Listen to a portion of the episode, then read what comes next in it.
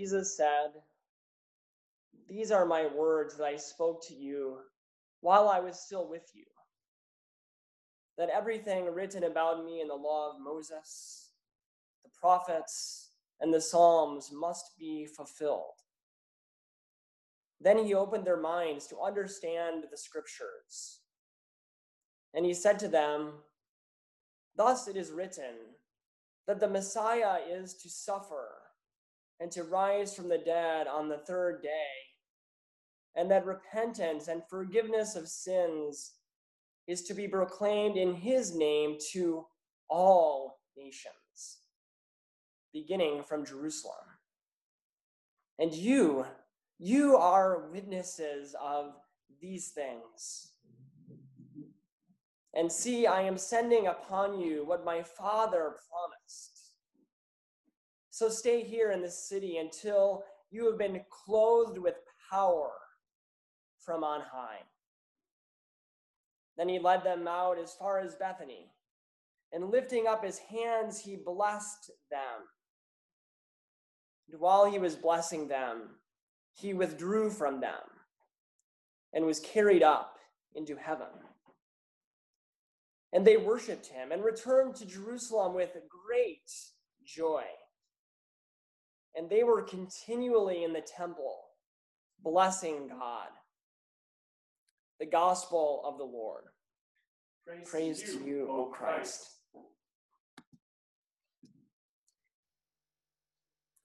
Here is one of my favorite icons of the Ascension. It's an Orthodox icon depicting Jesus being carried up into heaven, surrounded by the disciples. To borrow a phrase from a recent New York Times piece that you might be familiar with, today is one of those days when, quote unquote, Christianity gets weird. It's Ascension, the 40th day of Easter.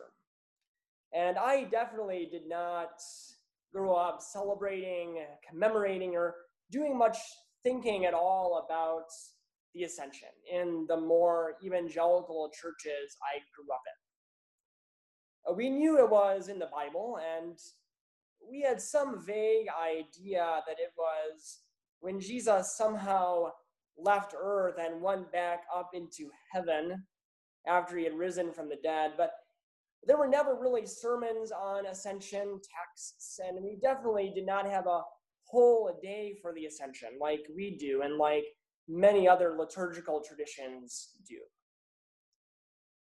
And really, you can't blame them, honestly, for not having a whole day devoted to it. Because when you stop and think about it, it's a little strange, isn't it? I mean, don't get me wrong, I get that resurrection is strange, period. Uh, but so is the ascension, right? Jesus going back up into heaven by floating up. Uh, I kind of actually like that about it, though, that it's weird.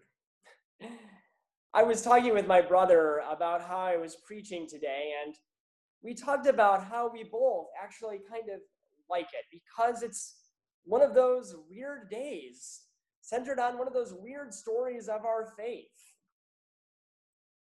Kind of out there, a little sci fi, and actually sort of funny.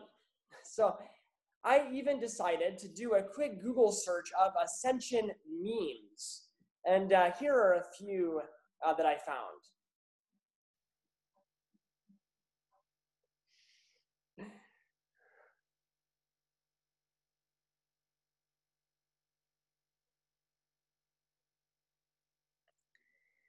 And yes, that is a reference to Elton John, and I've always wanted to reference Elton John in one of my sermons, so check on that. Uh, there's more. There's more out there too. You could do your own research later. And I don't know if any of you saw the meme that someone posted in the Holy Trinity Facebook group the other day uh, about Ascension being the day when Jesus decided to work from home. Uh, but if not, you should totally check that out to be fair, the New York Times article was talking about the Latin Mass. Uh, but this is just Bible story weird. Ascension is one of those times when Christianity gets weird. Our texts are filled with phrases like, God has gone up with a shout, Jesus being taken up into heaven, Jesus being carried into heaven.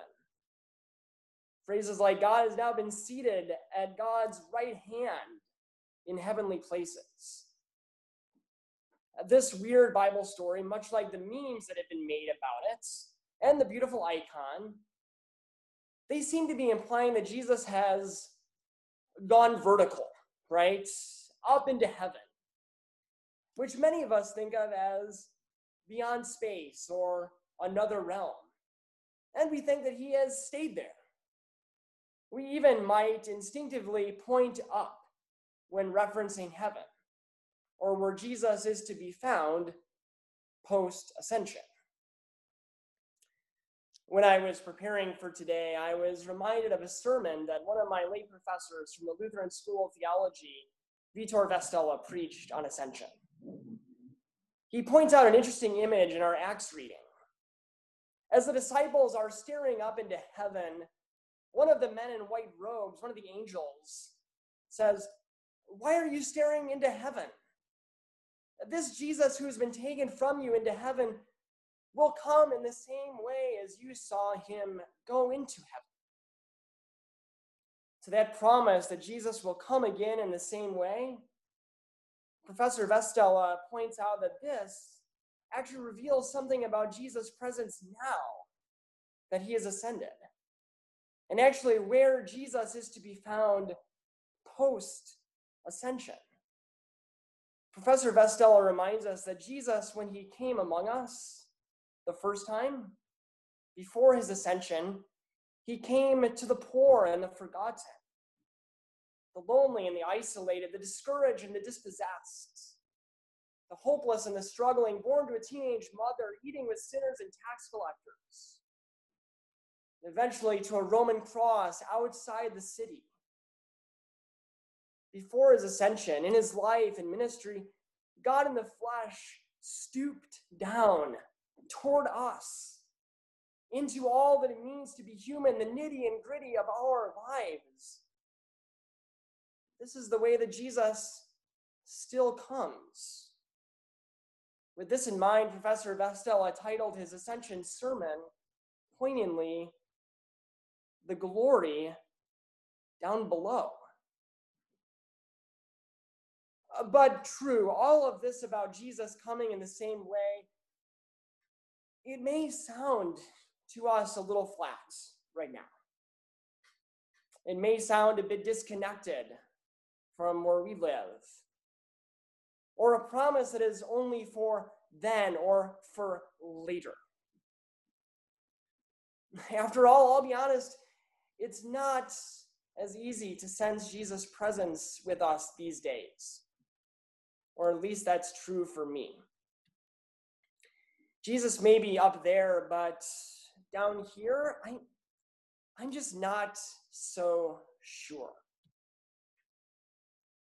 For me, one of the clearest signs of Jesus' presence down here is gathering with you all at 1218 West Addison or 637 South Dearborn, singing with holy abandon and smelling incense and feeling the water from our very font wash over our bodies, seeing and tasting Jesus in our hands, in bread and wine, and in the embrace of a friend or stranger during the peace.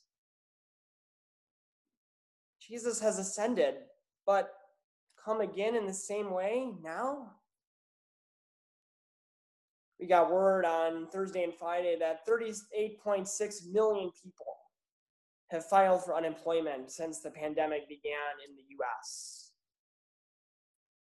Some of us have felt that sting of those numbers close to home. But I imagine even if we haven't felt it directly, we still feel the residual anxiety and fear of the unknown. Jesus has ascended, but come again in the same way now? there are so many losses that we are all grieving right now. Not just economic losses, not just loss of in person worship, but loss of time with friends and family, loss of time with teachers and coaches and teams, loss of in person milestones like graduations. Mine was on Zoom last week, and weddings, we had to postpone ours. And so many people are missing out on in person funerals at this time. And we've all lost a sense of normalcy and of routine. It's like we're sitting at home in a fog that never seems to break, and a fog that we cannot escape, literally, because we're in a stay at home order. Jesus has sure ascended, but has he come again in the same way now? Then there is, as one preacher put it this week at the Festival of Homiletics, the way that COVID 19 is revealing and unveiling systems and structures of white supremacy and of inequality and of racism that were once more easily hidden, but now have been put out in the open for all to see. Jesus has ascended. But has he come in the same way now? And we have so many questions right now good questions, honest questions, painful questions about God's presence in the midst of so much suffering. A New York Times headline about 100,000 people at least dead from COVID 19. Jesus has ascended. But has he come again in the same way now? I'm not so sure. But it's in the midst of that, in the midst of our real lives, holding nothing back, that we hear these words break forth anew this morning. In our Ephesians reading, we hear that the fullness of Jesus now fills all in all. That Jesus is seated at the right hand of God, which Luther says is everywhere and fills all things. And we remember a different gospel, and actually the text of our gospel acclamation this morning, that before his ascension, Jesus promises that he will be with us always. With that, we hear the promise of the angel again. Jesus will come again in the same way and be with us stay with us the same way he came before. Jesus has come again and again and continues to abide among us, like our gospel has said the last couple weeks. In the midst of the messy and mundane of your life and mine. Weirdly and paradoxically, the promise of the ascension is that Jesus is still with us that the crucified Jesus, with his wounds, who has risen, has set up shop with us, or as one writer has said, moved into the neighborhood and continues to walk by our side, holding your hand.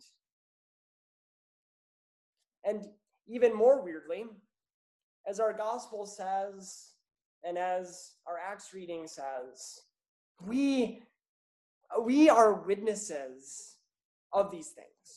You are witnesses of and to these things, church.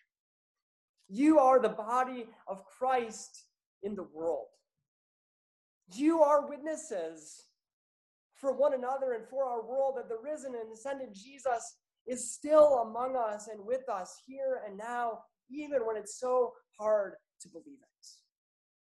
When you show up for one another, whether it is through Zoom or a phone call, FaceTime or a handwritten note just to listen or be present or cry with another. You, in your body, are a witness that the body of the risen and ascended Jesus is still here. when you socially distance and wear a mask to support the most vulnerable and love your neighbor in tangible ways, you are a witness to these things as the body of the risen and ascended Jesus.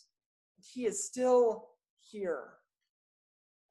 When you share a part of your story, like Dan will in a few minutes, you are a witness to the reality that the risen and ascended Jesus is still here in our midst.